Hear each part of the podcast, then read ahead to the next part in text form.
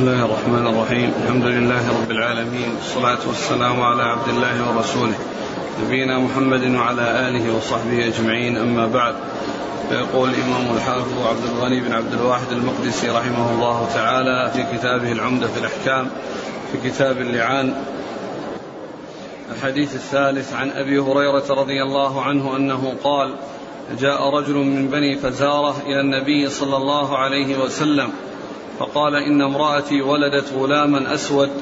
فقال النبي صلى الله عليه وسلم هل لك من إبل؟ قال نعم. قال فما ألوانها؟ قال حمر. قال هل فيها من أورق؟ قال إن فيها لورقا. قال فأنا أتاها ذلك؟ قال عسى أن يكون نزعه عرق. قال وهذا عسى أن يكون نزعه عرق. بسم الله الرحمن الرحيم. الحمد لله رب العالمين وصلى الله وسلم وبارك على عبده ورسوله نبينا محمد وعلى آله وأصحابه أجمعين. أما بعد فهذا الحديث عن أبي هريرة رضي الله عنه أورده الحافظ المقدسي في كتاب اللعان وهو يذكر فيه أبو هريرة رضي الله عنه أن رجلا بني فزارة جاء إلى النبي صلى الله عليه وسلم وقال إن امرأتي ولدت غلاما أسود. وكان يعني كأنه آه يعرض بأنه قد يكون ليس منه لأن لأن لونه يختلف عن لون الأب والأم. لأن الأب والأم يعني صفتهما البياض وهذا صفته السواد. فخشي أو ظن أنه قد يكون ليس منه. فجاء إلى النبي صلى الله عليه وسلم وقال إن امرأتي ولدت غلام أسود. ما يعني اتهمها وقال إنها فعلت كذا وأنها كذا وإنما قال إنه جاءه غلام أسود أو امرأته ولدت غلام أسود. فقيل هذا إن كأن في تعريض في أنه يعني قد يكون ليس منه. فالرسول عليه الصلاة والسلام أراد أن يزيل عنه يعني هذا الظن أو هذا الوهم أو هذا التخيل الذي يعني قد آه، وقع في نفسه. فضرب له مثلا بأمور محسوسة معاينة مشاهدة لا سيما آه، أهل الإبل يعني الذين قد آه، اشتغلوا بها والذين يقتنونها وهي أموالهم. فقال له النبي صلى الله عليه وسلم هل لك من إبل؟ هل لك من إبل؟ قال نعم. قال ما ألوانها؟ قال حمر. قال هل فيها من أورق؟ يعني هل فيها يعني آه ناقة أو هل فيها ناقة يعني ورقة والأورق؟ هو الذي لونه آه ليس أسود وإنما فيه غبرة يعني شكل آه شكل أغبر الذي هو مثل الرماد أو قريب منه ليس سوادا شديدا. وليس يعني آه، لونا آخر يعني آه، وإنما هو لون لون الغبرة الذي هو مثل الرماد. فقال هل فيها من أورق؟ يعني هل فيها من آه، ناقة أو جمل يكون أورق؟ فقال إن فيها لورقة ما هو بس واحد أو يعني جمل أو ناقة يعني هذا لونها. قال إن فيها لورقة جمع يعني جمع يعني أورق وورقة. يعني لأن ورق يعني جمع لأفعل وفعل حمر يعني ل حمر وحمراء وورق وورقة فقال إن فيها لورقة يعني ليس شيئا واحدا أو دابة واحدة وإنما فيها عدد. قال من أين حصل لها مع أنها حمر مع أن الأمهات التي ولدت هي لونها أحمر وهذا لونها أورق أو أن هذه ألوانها ورق مع أن أمهاتها حمر. فقال ذلك الرجل السائل لعله نزعه عرق. يعني هذا الذي ولدته الناقة ولونه يختلف عن لونها لعله نزعه عرق. يعني أصل من الأصول بأن يكون يعني واحدة من أمهاته التي يعني بينه وبينها يعني مسافة أو بينه وبينها يعني عدد. قد يكون يعني فيها شيء من هذا القبيل فنزعه ذلك العرق فصار شبيها ب آه، تلك الدابة التي تحدر من منها ومن غيرها ممن تحدر منها. فقال لعله نزاع عرق يقوله ذلك الرجل. فالنبي عليه الصلاة والسلام أراد أن يوضح أن هذا مثل هذا. قال وهذا لعله نزاع عرق. يعني هذا الولد الذي ولد لك وهو أسود وأنتم بيض أنت وأمه لعله نزاع عرق بأن يكون أحد أجداده أو أحد يعني أمهاته يعني المتقدمين على لون مثل لونه على لون مثل لونه. فالرسول عليه الصلاة والسلام ضرب له هذا المثل الذي فيه يعني ضرب المعنويات بالمحسوسات ليكون ذلك أوضح وأبين. ولهذا لما بين له النبي صلى الله عليه وسلم هذا سكت وعرف وارتاحت نفسه وطاب يعني باله وذهب ما في نفسه من في هذا البيان الواضح الجلي من رسول الله صلوات الله وسلامه وبركاته عليه. وهذا يدل على ضرب الأمثلة للتوضيح والتبيين وأن الأشياء الخفية يعني يضرب لها الأمثال بالأشياء الواضحة الجلية.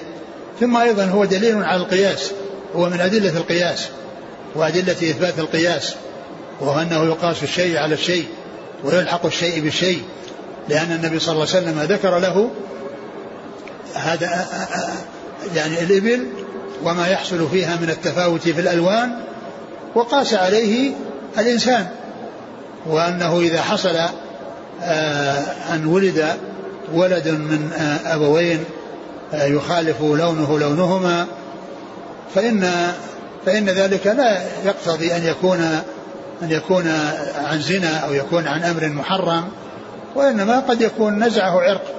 فرسول الله صلى الله عليه وسلم ضرب له هذا المثل وهو دليل على القياس لأنه ألحق هذا المسؤول عنه بهذا الذي سأله عنه فيما يتعلق بالإبل وكان هو نفسه أي السائل هو الذي أجاب بقوله لعله نزع عرق. فالرسول صلى الله عليه وسلم قال هذا مثل هذا.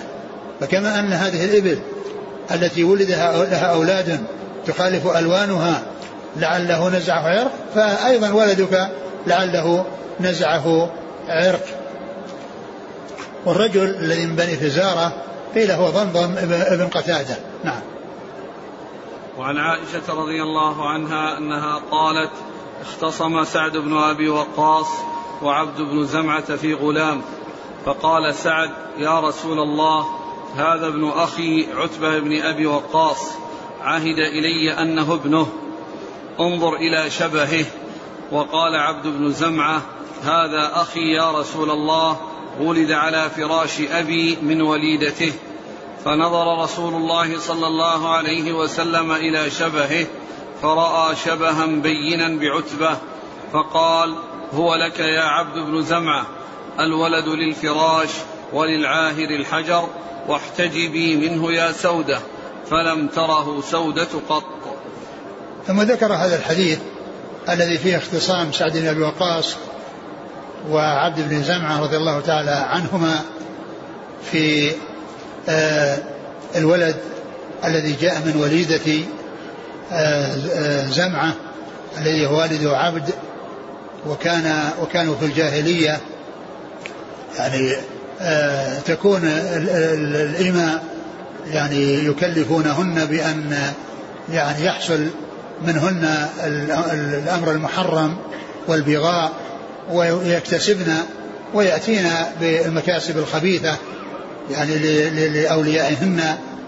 فلما جاء الإسلام ويعني جاء فيه تحريم يعني هذه الأشياء والمنع منها وترك ما كانوا يعتادونه في الجاهلية.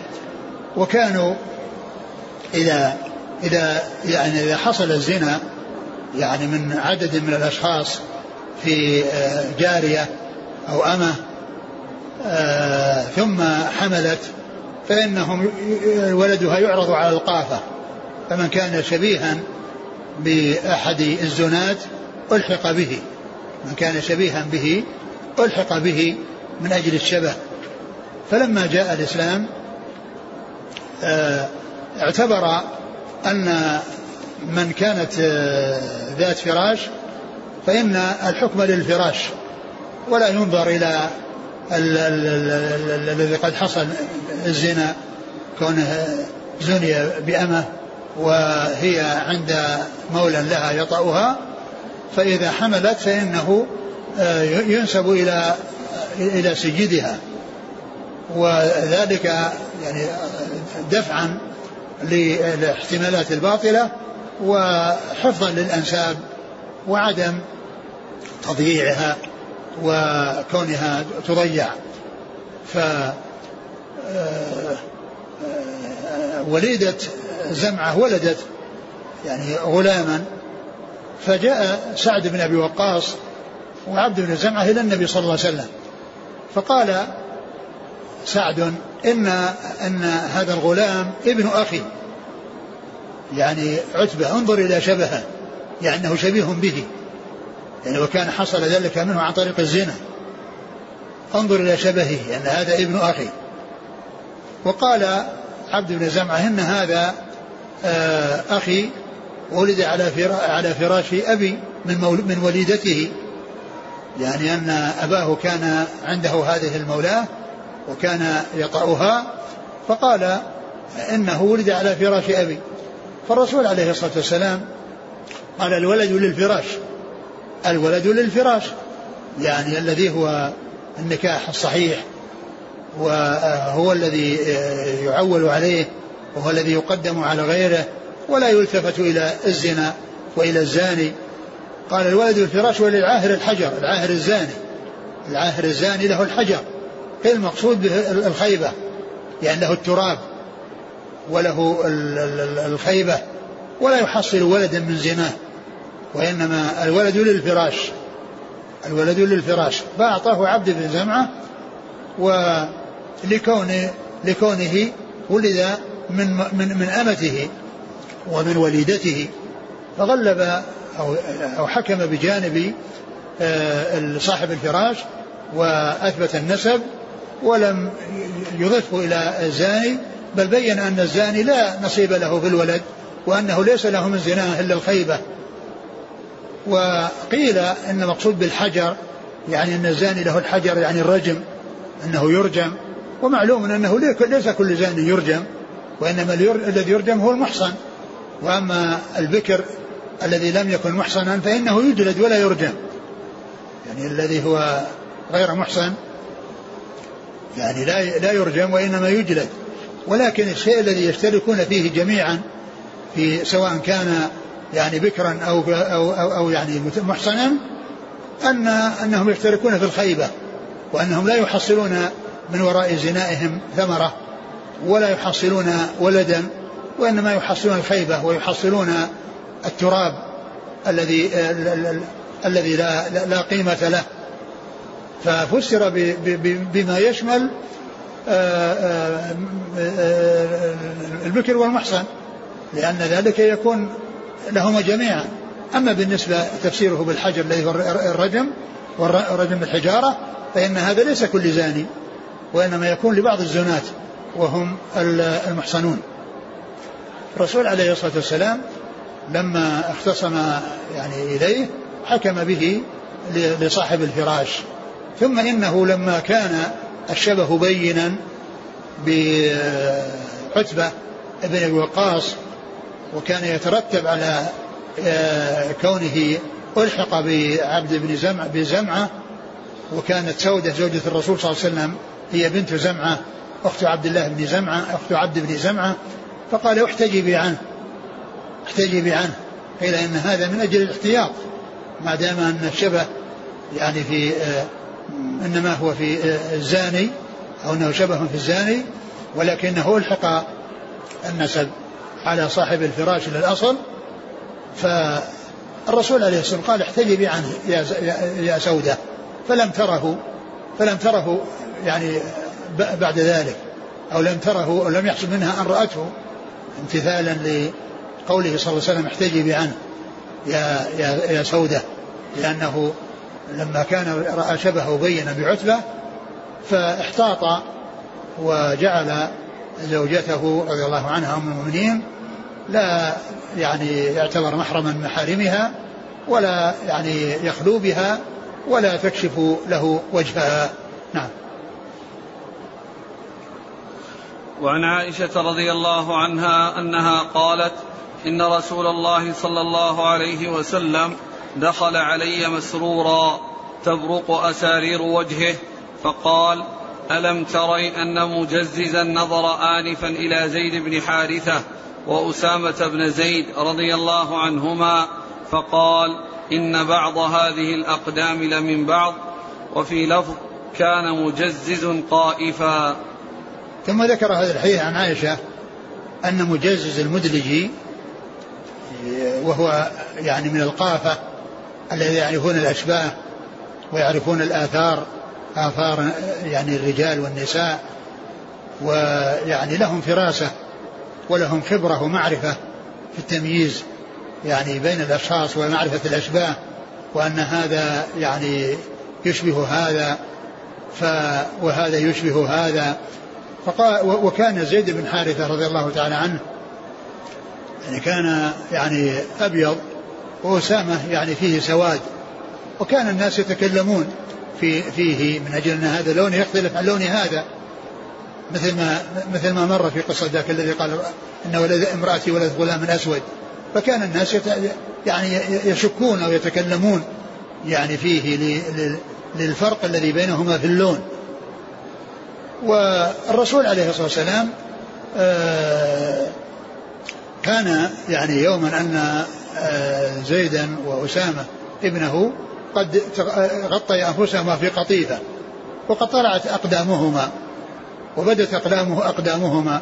فقال مجزز أن هذه الأقدام بعضها من بعض أن هذه الأقدام بعضها من بعض. فسر بذلك رسول الله عليه الصلاة والسلام لأن هذا فيه يعني آه يعني آه دفع يعني ذلك الشيء الذي يعني ظن أو الشيء الذي تحدث فيه وتكلم فيه من أجل ما بينهما من الفرق باللون. الفرق في اللون ففرح وسر لما قال إن هذه الأقدام بعضها من بعض يعني معناه إن هذا أن هذا هذا هذا من هذا أو هذا الولد من هذا الرجل أو هذا الابن من هذا الأب. فسر بذلك رسول الله صلى الله عليه وسلم ودخل على عائشة تبرق أسارير وجهه من الفرح والسرور صلوات الله وسلامه وبركاته عليه وقال لم تري أن مجززا المدرجي نظر إلى زيد وأسامة؟ وقد بدت أقدامهما. فقال إن هذه الأقدام بعضها من بعض إن هذه الأقدام بعضها من بعض. هذا فيه الفرح يعني بالشيء الذي آه، فيه دفع ما هو مشتبه وما يعني آه، آه، ما فيه كلام أو تكلم فيه بكلام لا ينبغي. وأيضا فيه اعتبار القافة والأخذ يعني بما يعني تقوله. يعني إذا كانت معروفة بذلك إذا كان القائف يعني معروفا بهذا العمل ومعروفا بالتجربة بأنه يعرف الأشباه ويعرف الآثار فإن كلامه في ترجيح يعني جانب من الجوانب يعني يدل على اعتباره وعلى أنه لا سيما إذا كان فيه حفظ الأنساب وكان مطابقا لجانب السلامة ومجانبا لجانب ال ال ال الشيء المكروه الذي الذي لا ينبغي. ثم كذلك أيضا إذا كان هناك نكاح بشبهة من عدد ولد أحد يعني فإنه يميز بالقافة لأن فيما يتعلق بالزنا لا ليس للزاني ولد ولكن لو حصل أنه حصل نكاح بشبهة أو وطء بشبهة ثم ولد ولد فإن التمييز أو معرفة ذلك إنما يكون للقافة.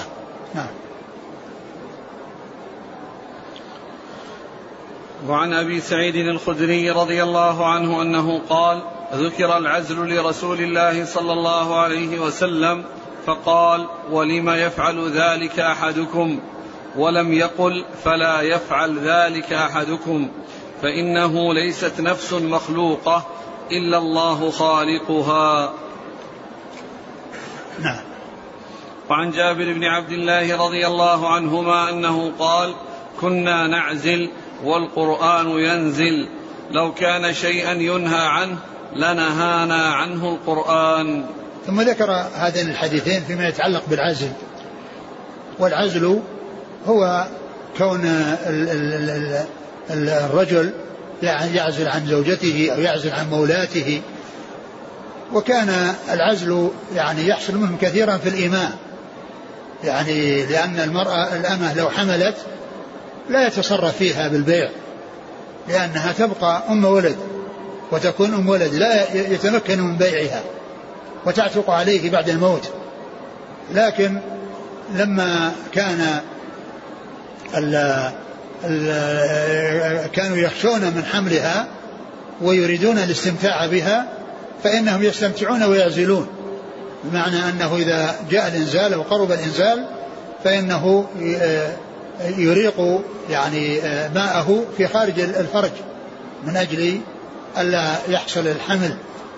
وكما قلت أنه في الإماء يترتب عليه أنه لا يستطيع التصرف فيها بالبيع. فكانوا للحاجة يستمتعون ولكنهم ولكنهم يعزلون. والرسول عليه الصلاة والسلام بين أن أنهم قال لما يعني إذا إذا كان قصدهم الحمل فإن الله عز وجل إذا قدر نفسا فإن الله عز وجل فإنها, فإنها تكون. لأنه ما شاء الله كان وما لم يشاء لم يكن. ولا يمنع من ذلك هذا الفعل الذي يفعلون. لأن العزل يعني يعني وإن كان الإنسان يحرص عليه من أجل ألا يترتب عليه حمل فإنه قد يحصل شيء خارج عن إرادته. قد يعني ينطلق نقطة يعني قبل أن يعني يخرج أو قد تدخل هذه النقطة مما كان من الخارج فيترتب على ذلك الولد. والولد لا يكون من كل المني وإنما يكون من بعضه كما جاء في صحيح مسلم أن النبي صلى الله عليه وسلم قال ليس من كل المني يكون الولد. ليس من كل المني يكون الولد وإنما المني يكون الولد يكون من قطرة يعني شيء يسير. فكونه يعزل وينزل يعني في الخارج قد ينطلق قطرة قبل أن ينزع أو أنه قد يعني يكون عند النزع انفلت منه يعني شيء من القطرات فيقدر الله عز وجل الحمل بها. فالرسول عليه الصلاة والسلام قال ولما يفعلون؟ يعني من أجل أن من أجل عدم الحمل يعني ما من نفس منفوسة إلا وقد كتب الله عز وجل يعني كونها يعني كائنة لأنه ما شاء الله كان وما لم يشاء لم يكن. كل شيء شاءه الله لابد أن يوجد وكل شيء لم يشاءه الله لا يمكن أن يوجد. كل شيء لم يشاءه الله لا يمكن أن يوجد. والحديث وقد جاء في بعض الأحاديث أن النبي صلى الله عليه وسلم كان يعلم ذلك. في صحيح مسلم أن النبي صلى الله عليه وسلم علم ذلك. يعني هذا الصنيع الذي يصنعونه وأنهم يعني يعزلون وأن الرسول صلى الله عليه وسلم علم بذلك وأقرهم وسكت على ذلك ولم ينكر عليهم. ولم ينكر عليهم والسنة هي قوله وفعله وتقريره صلوات الله وسلامه وبركاته عليه لأنه لا يقر على باطل فالسنة تكون بأقواله صلى الله عليه وسلم وبأفعاله وبتقريراته بأن يرى شيئا أو يعلم شيئا يفعل ثم يسكت عليه ولا ينكره لأنه لا يسكت على باطل صلوات الله وسلامه وبركاته عليه. ثم قال يعني هذا الحديث الذي كنا نعزل والقرآن ينزل إنما جاءت يعني في بعض الروايات وليست من المتفق عليه يعني قوله والقرآن ينزل. لو كان شيء ينهى عنه نهى عن القرآن هذه ليست من المتفق عليه لأنها لا توجد يعني يعني في أحد الصحيحين وإنما توجد في في, في أحدهما. ولكن ال ال الدليل الواضح الجلي في هذا هو ما جاء في صحيح مسلم من أن النبي صلى الله عليه وسلم كان يعلم ذلك وأنه أقرهم عليه و وهذا يدل على جواز العزل وأنه ليس بحرام. جواز العزل وأنه ليس بحرام لأن النبي صلى الله عليه وسلم علم بذلك وأقره. نعم. وعن أبي ذر رضي الله عنه أنه سمع رسول الله صلى الله عليه وسلم يقول ليس من رجل ادعى لغير أبيه وهو يعلمه إلا كفر ومن ادعى ما ليس له فليس منا وليتبوأ مقعده من النار ومن دعا رجلا بالكفر أو قال عدو الله وليس كذلك إلا حار عليه كذا عند مسلم وللبخاري نحوه. ثم ذكر هذا الحديث عن أبي ذر رضي الله عنه أن النبي عليه الصلاة والسلام قال ليس من رجل ادعى لغير أبيه. ليس من رجل ادعى لغير أبيه وهو يعلم إلا كفر. يعني كون الإنسان يعرف نسبه ويعرف أباه ويعرف قبيلته ثم يترك ذلك ويتعمد ترك ذلك وينتسب إلى أب آخر إلى أب إلى غير أبيه وينتسب إلى غير قبيلته وهو يعلم ذلك فإن هذا كفر ومعلوم أن هذا كفر دون كفر أن هذا من الكفر الذي هو دون كفر لأنه معصية من المعاصي معصية من المعاصي إلا إذا كان مستحلا لذلك وأن اعتبره ذلك أن ذلك حلالا فإنه كفرا بالاستحلال. أما إذا لم يكن مستحلا وإنما فعل ذلك لغرض من الأغراض أو لقصد من المقاصد بأن يريد أن يعني قبيلته يعني ليست شريفة وأراد أن ينتسب إلى قبيلة شريفة من أجل أن يلحق بها وأن يشار إليه بالبنان كما يشار لأهلها فإن هذا معصية وهو كفر دون كفر. والذنب الذي يوصف بأنه كفر لا شك أنه خطير ولا شك أنه عظيم. مجرد وصفه الوصف بأنه كفر لو لم يكن كفرا مخرجا من الله فإنه أمره خطير. ليس هذا يدل على تحريم انتساب الانتساب لغير الآباء ولغير القبائل وإنما الإنسان يلتزم بنسبه ولا يدعي خلاف ذلك. لا يتخلى عن نسبه ويدعي خلاف ذلك وإنما يبقي على ما كتب الله له أن يكون يعني له هذا النسب فلا يتشبع بما لم يعطى ولا يدعي الشيء الذي ليس هو من أهله وإنما هو كاذب في دعواه. ومن؟ ومن ادعى ما ليس له فليس منا وليتبوأ مقعده من النار. ومن ادعى ما ليس له يعني ادعى شيئا ليس له وإنما هو لغيره وقال إنه له وكان يعني يعني عالما وعارفا بذلك قال فليس منا يعني ليس من أهل طريقتنا ومنهجنا وسنتنا وإنما هو مخالف لما كنا عليه وليتبوى مقعده من النار يعني ليهيئ أو لي يعني يحصل بذلك آه، مكانا في النار ومقرا في النار ومباءة في النار أو مكان يتبوأ في النار عقوبة له على على يعني هذه الدعوة الكاذبة. فيدل على أن الإنسان لا يجوز له أن يدعي يعني ما ليس له. لا لا لا في مال ولا في يعني لا في ماله ولا في غيره. يعني لا ينسب إلى نفسه شيئا ليس له وإنما هو لغيره. ففي هذا الوعيد الشديد في كونه آه أن النبي صلى الله عليه وسلم تبرأ منه وقال ليس منا وقال وليتبوأ مقعده من النار ففيه يعني المحذور من جهتين من جهة قوله ليس منا ومن جهة قوله وليتبوأ مقعده من النار. ومن المعلوم أن هذا يعني لا يكون كفرا وإنما هو كفر دون كفر أو هو يعني من من من, من يعني هذا الوعيد الشديد وأنه تحت مشيئة الله عز وجل تحت مشيئة الله عز وجل إن شاء عفى عنه وإن شاء تجاوز وإن شاء عاقبه ولكنه إذا عاقبه لا يخلده في النار ويستمر فيها كما يحصل ذلك للكفار.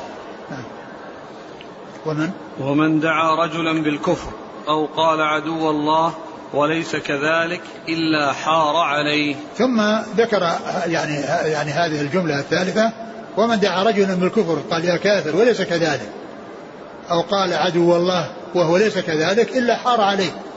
يعني رجع إليه يعني يعني تبعت هذه الكلمة. ويعني رجع إليه يعني وأنه الحقيق بهذا الوصف والأولى بهذا الوصف. ولا شك أن هذا وعيد شديد وأن الإنسان عليه أن يحفظ لسانه فلا يتكلم بالكفر إلا عن بينة.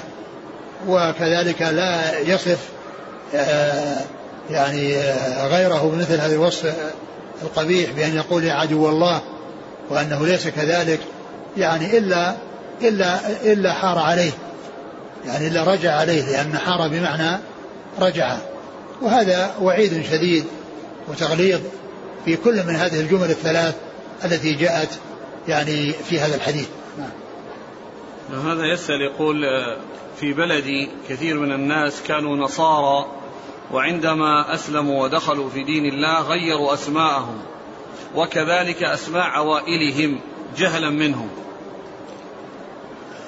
كونهم يغيرون أسماءهم هذا لا بأس به. يعني من الاسم الاسم الكفري إلى الاسم في الإسلام بأن يكون اسمه من أسماء النصارى وبارز من يعني ظاهر بمجرد ما يسمع الإنسان يقول هذا نصراني لأن هذا من أسماء النصارى. كونه يغير هذا لا بأس به لكن لا يغير في, في, في نسبه لا يغير في نسبه. وإذا كان حصل أحد حصل منه خطأ فيما يتعلق بغير اسمه فيصحح الخطأ. نعم. قال رحمه الله تعالى كتاب الرضاع. وعن ابن عباس رضي الله عنهما أنه قال قال رسول الله صلى الله عليه وسلم في بنت حمزة لا تحل لي يحرم من الرضاع ما يحرم من النسب وهي ابنة أخي من الرضاعة. ثم ذكر كتاب الرضاع وذكر هذا الحديث فيما يتعلق بابنة حمزة يعني عمه عبد المطلب. فهي يعني ابنة العم هي مما أحل الله. يعني ابنة العم مما أحل الله. لكن فيما يتعلق بابنة عمه هناك أمر آخر غير بنوة العمومة وإنما هو الرضاع. قال في ابنة حمزة إنها لا تحل لي لأنها ابنة أخي من الرضاع.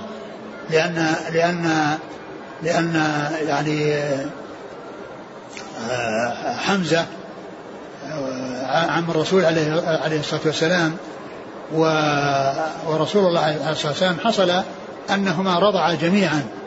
يعني حصل ارتضاعهما فصار أخ فكان أخا لعمه من الرضاع. فكان أخا لعمه من الرضاع. فتكون بنته يعني رسول الله صلى الله عليه وسلم هو عمها من الرضاع. فهي لا تحل له بهذا الوصف. أما مجرد بنوة العمومة دون أن يكون يعني هناك مانع آه، يمنع من آه، آه، يمنع من من من الزواج فإن فإن بنات العم ما حل الله. كما قال وبنات عمك وبنات عماتك وبنات خالك وبنات خالك يعني هذه ما حلها الله.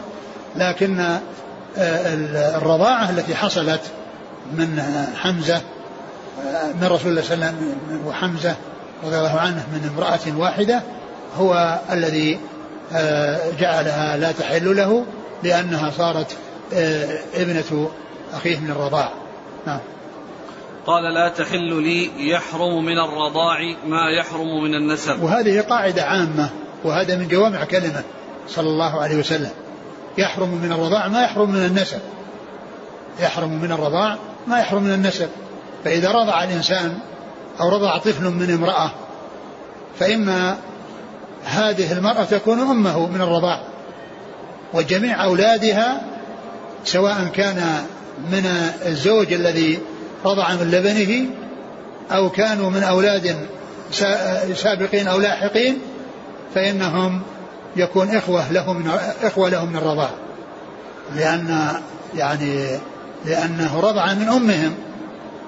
لأنه رضع من أمهم فيكون جميع أولاد هذه المرأة التي رضع من لبنها هم إخوان الله سواء كانوا من أزواج قبل الزوج الذي هو صاحب اللبن أو من أزواج بعد صاحب اللبن. لأن ما دام أن هذه الأم أم لهم جميعا وهذا ابن لها من الرضاع فأولادها جميعا إخوة له من الرضاع. جميعها جميع أولادها إخوة له من الرضاع. وكذلك إخوانها أخوال له من الرضاع وأخوالها يعني أخوال له من الرضاع أخوال له من الرضاع لأن من كان خالا للامرأة فولده يعتبر خالها خالا له. يعتبر خالا له وكذلك يعني أعمامها يعني آه، يكون أعماما له من الرضاع لأن عم أمه عم له وخال أمه خال له. وكذلك أيضا تنتشر الحرمة إلى صاحب اللبن الذي هو الزوج الذي هو الزوج. فإنه يكون أخا لجميع أولاد صاحب اللبن. سواء كانوا من من زوجة واحدة أو من زوجات متعددات أو من زوجات متعددة جميع أولاد صاحب اللبن إخوان له يعني إخوة له من الرضاعة وكذلك آباؤه آباء له من الرضاع وهكذا يحرم من الرضاع ما يحرم من النسب. قاعدة عامة جاءت في هذا الحديث الذي هو من جوامع كلمة صلوات الله وسلامه وبركاته عليه. نعم. وعن عائشة رضي الله عنها أنها قالت قال رسول الله صلى الله عليه وعلى آله وسلم إن الرضاعة تحرم ما يحرم من ما يحرم من الولادة. ثم ذكر هذا الحديث وهو بمعنى الحديث السابق يحرم من الرضاعة ما يحرم من النسب الرضاعة تحرم ما تحرم الولادة. هو بمعناه وهو يعني يخالف في اللفظ ويتفق معه في المعنى نعم. وعنها رضي الله عنها أنها قالت إن أفلح أخا أبي القعيس استأذن علي بعدما أنزل الحجاب فقلت والله لا آذن له حتى أستأذن رسول الله صلى الله عليه وسلم فإن أخا أبي القعيس ليس هو أرضعني ولكن أرضعتني امرأة أبي القعيس فدخل علي رسول الله صلى الله عليه وسلم فقلت يا رسول الله إن الرجل ليس هو أرضعني ولكن أرضعتني امرأته. فقال ائذني له فإنه عمك تربت يمينك. قال عروة فبذلك كانت عائشة تقول حرموا من الرضاعة ما يحرم من النسب. وفي لفظ استأذن علي أفلح فلم آذن له. فقال أتحتجبين مني وأنا عمك؟ فقلت وكيف ذلك؟ قال أرضعتك امرأة أخي بلبن أخي. قالت فسألت رسول الله صلى الله عليه وسلم. فقال صدق صدق أفلح. ائذني له تربت يمينك. أي افتقرت والعرب تدعو على الرجل ولا تريد وقوع الأمر به. ثم ذكر هذا الحديث عن عائشة رضي الله عنها. في قصة مجيء أفلح قابل قعيس وكانت رضعت من من امرأته.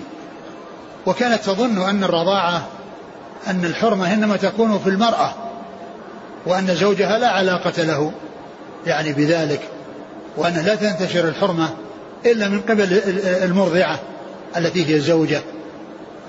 ولهذا لما جاء أفلح أخا أبي القعيس وأبو القعيس هو صاحب اللبن الذي شربته عائشة من زوجته وهذا أخوه فأبو القعيس يكون أبوها من الرضاع وأفلح أخوه يكون عمها من الرضاع. وهي ظنت أن الحكم إنما هو منوط بالمرضعة التي هي أرضعت رضعت منها اللبن وأن الحرمة لا تنتشر لغيرها. فبين لها رسول الله صلى الله عليه وسلم أنها تنتشر لغيرها. وأن وأن صاحب اللبن يكون أباها من الرضاع وأخوه يكون عمها من الرضاع. وأخوه يكون عمها من الرضاع. وهو داخل تحت القاعدة العامة التي بينها رسول الله عليه الصلاة والسلام وهي قوله يحرم من الرضاعة ما يحرم من النسب وتحرم الرضاعة ما تحرم الولادة. ولهذا قال كانت عائشة تقول حرموا حرموا من الرضاع ما يحرم من النسب. نعم كانت بعد ذلك تقول حرموا من الرضاع ما يحرم من النسب.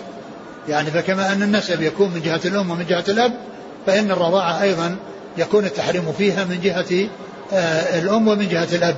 من جهة المرضعة التي آه، رضعت منها مباشرة ومن جهة صاحب اللبن الذي هو زوج المرضعة.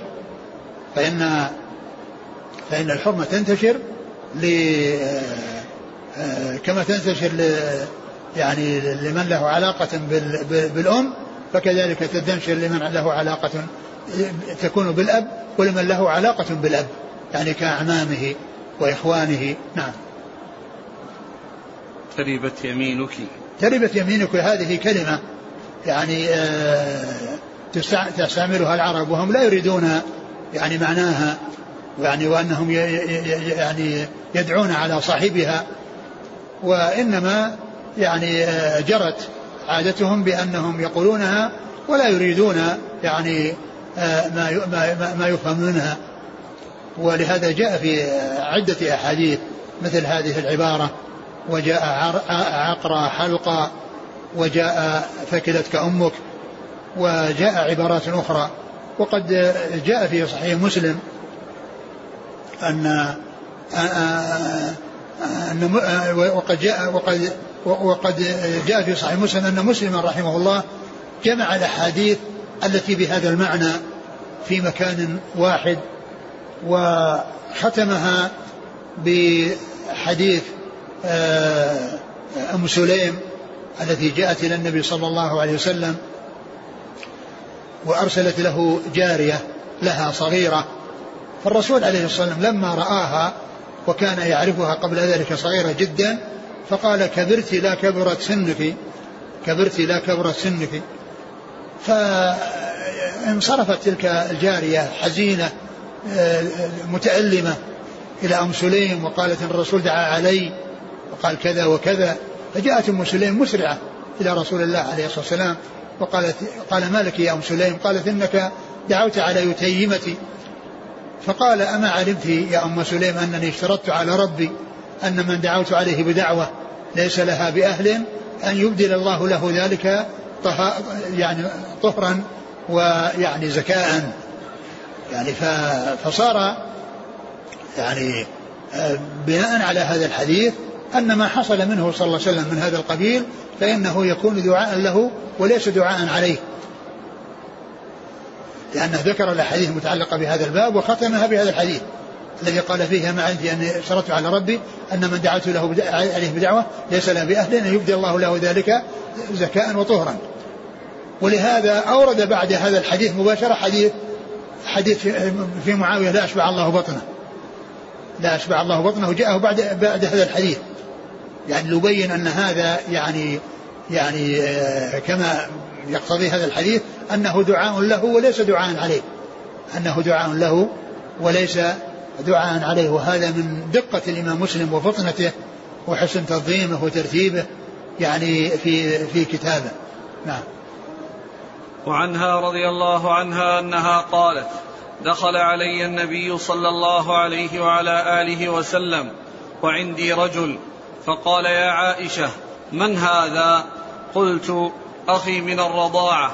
فقال يا عائشة انظرن من إخوانكن فانما الرضاعة من المجاعة. ثم ذكر هذا الحديث عن عائشة ان النبي دخل عندها يعني عليها وعندها رجل. وكان يعني لا يعرف هذا الرجل أو لا يعرف شيئا عن هذا الرجل. فقال من هذا؟ لأنه يعني أنكر عليها أو يعني يعني أراد أن يعرف من هو هذا الرجل. فقالت إنه أخوها من الرضاعة. الرسول عليه الصلاة والسلام قال انظرنا من إخوانكن من الرضاعة. يعني ليس كل رضاعة تكون محرمة لأن الرضاعة المحرمة هي التي تكون خمس رضعات فأكثر وتكون في الحولين. ولهذا قال انظرنا من إخوانكم من الرضاعة فإن الرضاعة من المجاعة. إذا كانت الرضاعة ليست يعني تنمي الجسم وليس الطفل يعني ينمو بها وهو بحاجة إليها وإنما غذاؤه الطعام والشراب وليس غذاؤه اللبن فإنها فإن هذه لا تحرم وإنما الذي يحرم هو ما كان فيه يعني استفادة الرضيع من في الرضاعة وبناء جسمه ونبات جسمه على هذا اللبن الذي حصل عن طريق الرضاعة. انظرن من إخوانكن من الرضاعة فإنما الرضاعة من المجاعة. يعني أن الرضاعة المحرمة التي تكون يعني فيها الغذاء وتكون في الحولين كما جاء يعني آه، في قول الله عز وجل والوالدات يرضعن أولادهن حولين كاملين لمن أراد أن يتم الرضاعة. فإذا كانت في الحولين والطفل يعني يتغذى باللبن وشرب أو رضع من امرأة يعني غير أمه فإن تلك تكون أمه من الرضاعة. وتجري الأحكام عليها وعلى صاحب اللبن كما مر في الحديث السابق. نعم. وعن عقبة بن الحارث رضي الله عنه أنه قال تزوجت أم يحيى بنت أبي إيهاب فجاءت أمة سوداء فقالت قد أرضعتكما فذكرت ذلك للنبي صلى الله عليه وعلى آله وسلم فأعرض عني فتنحيت. فذكرت ذلك له. قال وكيف؟ وقد زعمت أن قد أرضعتكما ثم ذكر هذا الحديث وهو عن عقبة بن الحارث الله عنه قال أتيت النبي صلى الله عليه وسلم قال تزوجت تزوجت أم يحيى بنت أبي إيهاب. أم يحيى بنت أبي إيهاب. بنت أبي أبي إيهاب فجاءت امرأة سوداء وقالت إنها أرضعتهما أي أرضعت يعني آه، عقبة وهذه المرأة التي تزوجها يعني معناها تصير أخت له من الرضاع وقالت قد أرضعتكما. يعني معناها أنها أخته من الرضاع.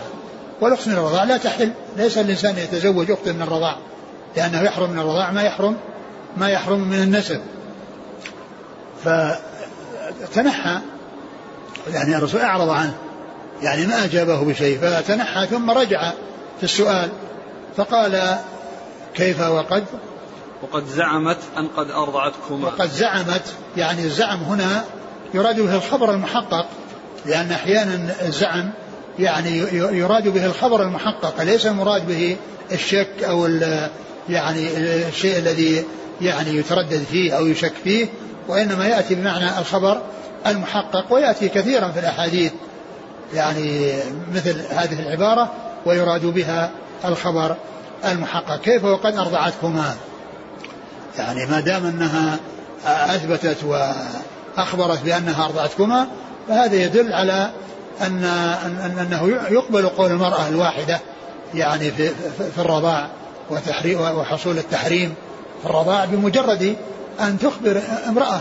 ليس بلازم أن يكون هناك عدد من الشهود أو يكون آه، يعني آه، آه، رجال ونساء وإنما يكفي امرأة واحدة. لا سيما وهذه من الأمور التي تتعلق بالنساء لأن الإرضاع إنما يكون من النساء. وتطلع عليه النساء ما لا يطلع عليه غيرهن. وصاحبة الرضاع أيضا أدرى من غيرها وأمكن وأعلم من غيرها بما يتعلق بالرضاع. الرسول صلى الله عليه وسلم قال كيف وقد أرضعتكما؟ أو زعمت أنها أرضعتكما. يعني معناه أن أنها, أنها لا تحل له وأنه يعني آه، أن أن مثل ذلك لا تكون لا تكون معه الزوجية ولا تكون فيه الزوجية. ثم إن هذا الحديث يعني عن عقبة آه، عن عقبة بن الحارث هذا ليس في صحيح البخاري ليس من المتفق عليه كما هو يعني يعني شرط صاحب العمدة المقدسي فإن هذا ليس على شرطه يعني فإراده وهم أو نسبته يعني من غير أن يبين أنه لمسلم يعني وهم من أوهامه. البخاري دون مسلم. نعم البخاري آه، نعم البخاري دون نعم البخاري دون مسلم. لأن بل بل إن مسلم بل, بل, ليس له رواية في صحيح مسلم عقب هذا. هو من رجال البخاري فقط. يعني ليس له رواية أخرى أيضا. ولهذا يعني في كتب الرجال وفي التقريب آه، البخاري وأبو داود ومن معه ولم يذكر فيه مسلم. فإذا حتى مجرد الرواية في صحيح مسلم لا وجود لها في عقبة بن الحارث. يعني الذي يعني أورد الحافظ رحمه الله هذا الحديث في العمدة والأصل أنه يكون لا يريد إلا متفقا عليه فإن الحديث ليس في صحيح مسلم بل الصحابي ليس له رواية في صحيح مسلم. بل الصحابي لعقبة بن الحارث رضي الله عنه ليس له رواية في صحيح مسلم أصلا. نعم. وعن البراء بن عازب رضي الله عنهما أنه قال خرج رسول الله صلى الله عليه وعلى آله وسلم يعني من مكة فتبعته ابنة حمزة تنادي يا عم! فتناولها علي رضي الله عنه فأخذ بيدها وقال لفاطمة رضي الله عنها دونك ابنة عمك فاحتملها فاختصم فيها علي وزيد وجعفر رضي الله عنهم فقال علي أنا أحق بها وهي ابنة عمي. وقال جعفر ابنة عمي وخالتها تحتي. وقال زيد ابنة أخي. فقضى بها النبي صلى الله عليه وسلم لخالتها. وقال الخالة بمنزلة الأم. وقال لعلي أنت مني وأنا منك. وقال لجعفر أشبهت خلقي وخلقي وقال لزيد أنت أخونا ومولانا.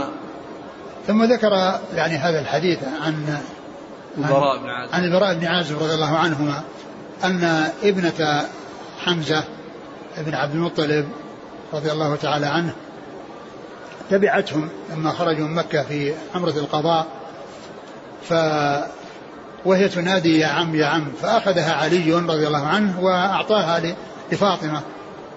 أعطاها لفاطمة. فاختصم فيها ثلاثة إلى رسول الله صلى الله عليه وسلم. كل يريد أن أن يعني تكون له الحضانة.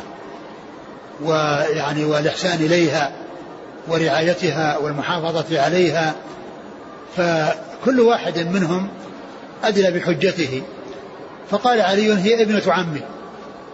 ابنة عمي. أن علي رضي الله عنه يعني ابن أبي طالب وهي وهي بنت حمزة حمزة بن عبد المطلب. قال هي ابنة عمي. يعني أبو طالب وحمزة أخوان ويعني هذه ابنة حمزة وهذا ابن أبي طالب. فقال هي ابنة عمي. جعفر عنده هذا الوصف الذي عند علي وزيادة. قال هي ابنة عمي وخالتها تحتي. يعني خالتها هي زوجتي. يعني في الوصف الذي عند علي كونها ابن عم وأنها بنت عم هذا موجود عند هذا وهذا وهذا عنده زيادة وهي كون زوجته هي خالة هذه آه، آه، البنت. وزيد بن حارثة قال هي ابنة أخي ابنة أخي والمقصود من ذلك المؤاخاة. لأن الرسول صلى الله عليه وسلم يعني لما آخى بين المهاجرين والأنصار يعني جعل يعني آخى بين زيد وبين وبين حمزة. فقال ابن أخي. فكل واحد ذكر يعني الصلة التي تصله بحمزة أو القرابة التي آه، تصله بحمزة رضي الله تعالى رضي الله تعالى عنه. فالرسول صلى الله عليه وسلم قضى بها لجعفر. لا من أجل بنوة كونه ابن عم لأن هذا موجود في علي. ولكن من أجل أن خالتها هي زوجته. وقال الخالة بمنزلة الأم. لأن الأم هي التي صاحبة الحضانة. أول يعني من يكون الحضانة الأم. ثم تليها الخالة أو بعدها الخالة. الخالة بمنزلة الأم. لأن الأم تحنو عليها وتعطف عليها والخالة كذلك هي بمنزلة الأم. في الحنو عليها والشفقة عليها. فقضى بها لجعفر رضي الله عنه من أجل آه، زوجته. وأنها بمنزلة الأم لأنها خالتها فهي التي تقوم برعايتها والإحسان إليها ثم إنه طيب خاطر كل واحد منهم. بأن قال قال لعلي أنت آه، مني وأنا منك. أنت مني وأنا منك. أنت مني وأنا منك. يعني القرابة والصلة الوثيقة بينهما فهو ابن عمه وصهره يعني زوج ابنته فالصلة وثيقة من ناحية النسب ومن ناحية المصاهرة.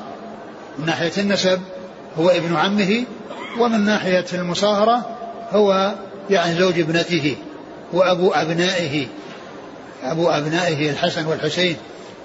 ف فقال أنت مني وأنا منك. يعني أن الاختلاط والامتزاج والاتصال والتقارب يعني بينهم وبينه وثيق من جهة النسب ومن جهة المصاهرة. أنت مني وأنا منك.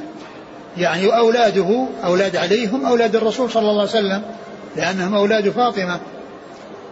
وقال لجعفر أشبهت خلقي وخلقي. وقال لجعفر أشبهت خلقي وخلقي.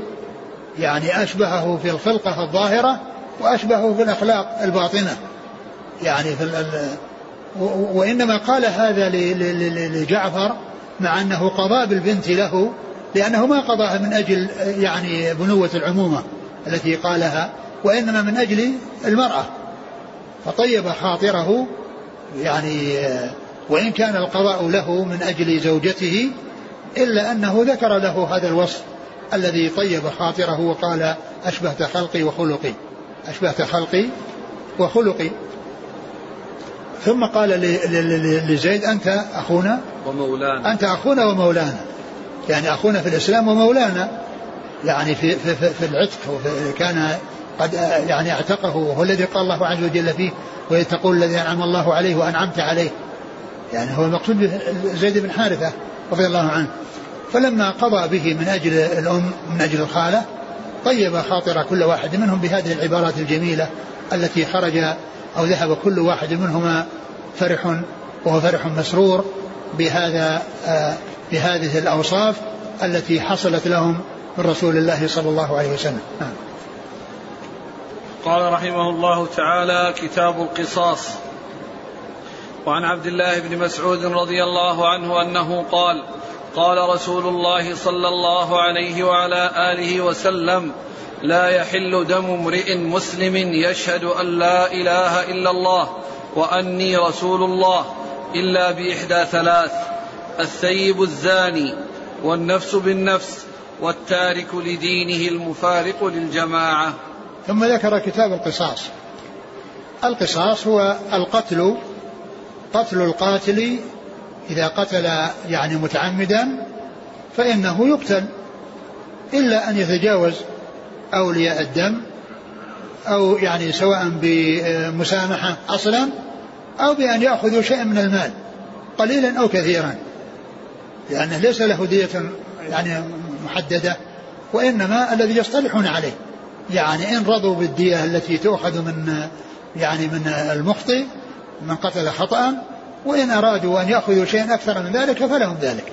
وإن أرادوا أن يأخذوا لأن هذا مقابل آه تنازلهم عن القصاص وإزهاق نفس القاتل. والقصاص يعني فيه حفظ للحياة وإبقاء للحياة. ولهذا قال الله عز وجل ولكم في القصاص حياة ولكم في القصاص حياة. لأن الإنسان إذا عرف بأنه قول الله عز وجل ولكم في القصاص حياة هذه جملة قصيرة ومع ذلك معناها واسع وفي وتبين يعني ما أو هي من أوضح الأدلة التي يستدل بها على يعني بلاغة القرآن وفصاحته واشتماله على ما لم يشتمل عليه غيره لأن العرب عندهم من الكلمات التي يقولون إنها جامعة آه، القتل انفى للقتل يأتون بها في كتب البلاغة. القتل انفى للقتل وهي بمعنى هذه الجملة اللي في القرآن. لكن فرق بين الجملتين. لأن القتل انفى للقتل هذه الجملة التي هي من الكلمات المختصرة التي معناها يعني عظيم آه، مكونة من ثلاث كلمات. ففيها عيب من حيث اللفظ لأنها مكونة من ثلاث كلمات ومع ذلك واحدة مكررة. القتل أنفى للقتل وهذا عيب من عيوب الكلام. والأمر الثاني من جهة المعنى وهو أن ليس كل قتل أنفى للقتل فإن من القتل ما يكون سببا للقتل. فالتعبير بالقتل وأنه أنفى للقتل غير مستقيم. لأن القتل يعني كما ينفي القتل يجلب القتل. كما ينفي القتل إذا كان قصاصا يجلبه إذا كان غير قصاص. لكن اللفظ الذي جاء في القرآن فيه ذكر القصاص. القتل المعين النوع الذي يكون فيه فيه السلامة وفيه الحياة كونه قصاص. ليس مجرد القتل. ولهذا يعني هذه الكلمة يذكرونها ويبينون ما اشتمل عليه القرآن من الفصاحة والبلاغة في هذه الجملة من الآية مع قولهم القتل أنفى للقتل لأن هذه فيها التعبير بالقصاص وهو, وهو, وهو الذي ينفي القتل وأما تلك فيها التعبير بالقتل وليس بالقصاص. والقتل منه ما ينفي القتل ومنه ما يسبب القتل ومنه ما يسبب القتل. ومعلوم أن كثيرا من الاقتتال الذي حصل بين القبائل في الجاهلية إنما سببه قتيل واحد سببه قتيل واحد يعني يحصل الاقتتال بسببه ويحصل التنافر والتنازع والاختصام بسببه بين تلك القبائل. ثم ذكر هذا الحديث حديث ابن مسعود رضي الله عنه لا يحل دم امرئ مسلم إلا بإحدى ثلاث الثيب الزاني والنفس بالنفس والتارك للدين المفارق الجماعة. هذه الأمور الثلاثة هي أولها الثيب الزاني وهو المحصن الذي حكمه القتل والقتل بصفة معينة وهي الرجم فهو يستحق القتل وبهذه الصفة التي هي الرجم. والثانية النفس بالنفس يعني يقتل قصاصا قتل غيره متعمدا آه، فيقتل هو في مقابل قتله لغيره قصاصا منه. والثالثة التارك لدينه المفارق الجماعة الذي ظفر بالهداية وظفر بالدخول في الإسلام ولكنه بعد أن ذاق حلاوته انتكس وكفر بالله عز وجل بعد إسلامه فصار مرتدا فهو يستحق القتل. وقد قال عليه الصلاة والسلام من بدل دينه فاقتلوه. من بدل دينه فاقتلوه فالمرتد يعني آه، حكمه القتل ويستحق القتل. هذه أمور ثلاثة يكون فيها القتل. وذكرها لا يمنع أن يكون غيرها يكون فيه القتل تعزيرا.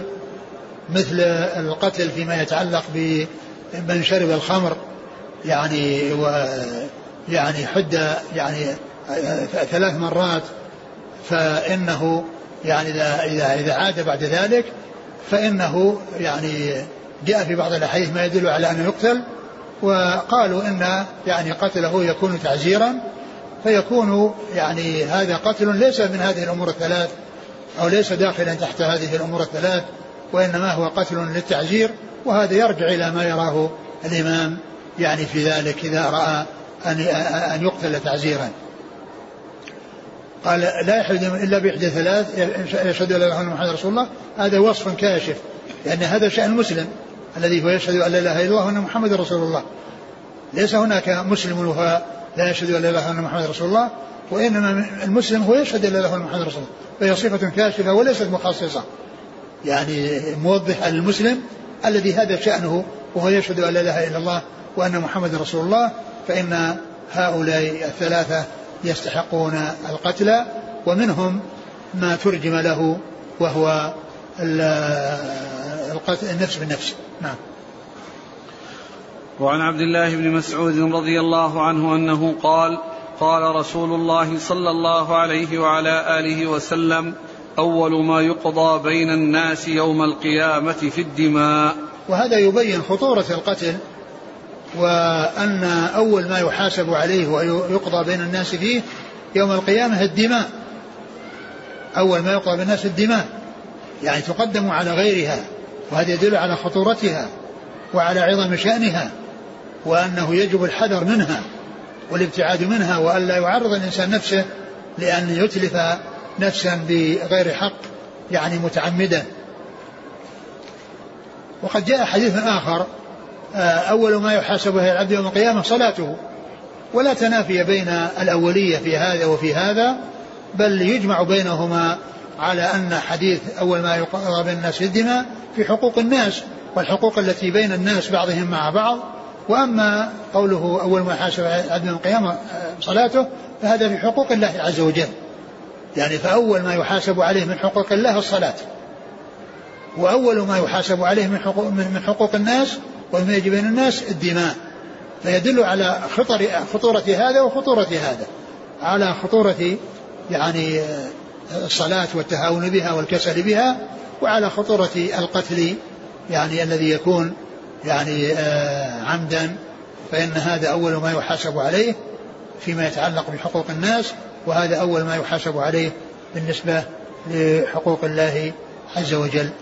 والله تعالى أعلم وصلى الله وسلم وبارك على عبده ورسوله نبينا محمد وعلى آله وأصحابه أجمعين. جزاكم الله خيرا وبارك الله فيكم ألهمكم الله الصواب ووفقكم للحق. نفعنا الله ما سمعنا وغفر الله لنا ولكم وللمسلمين أجمعين.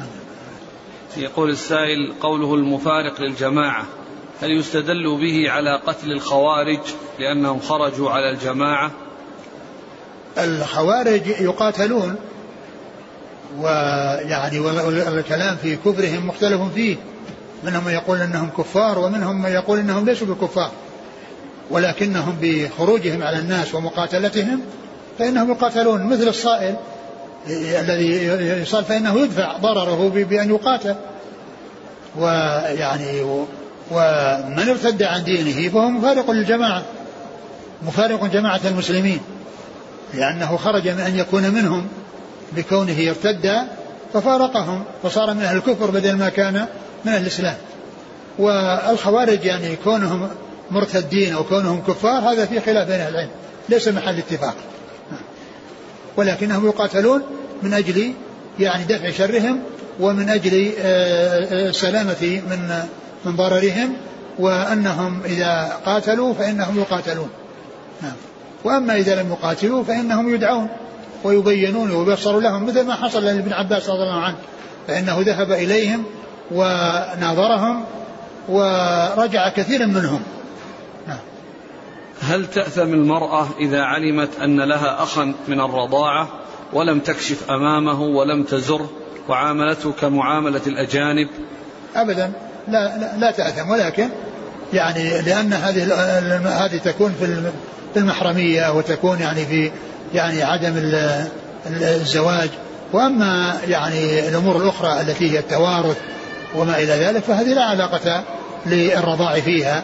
لكن الأمر في ذلك واسع. إن يعني آه، كشفت له أو اتصلت به فذلك حق وإن لم تفعل فإنه لا شيء عليه.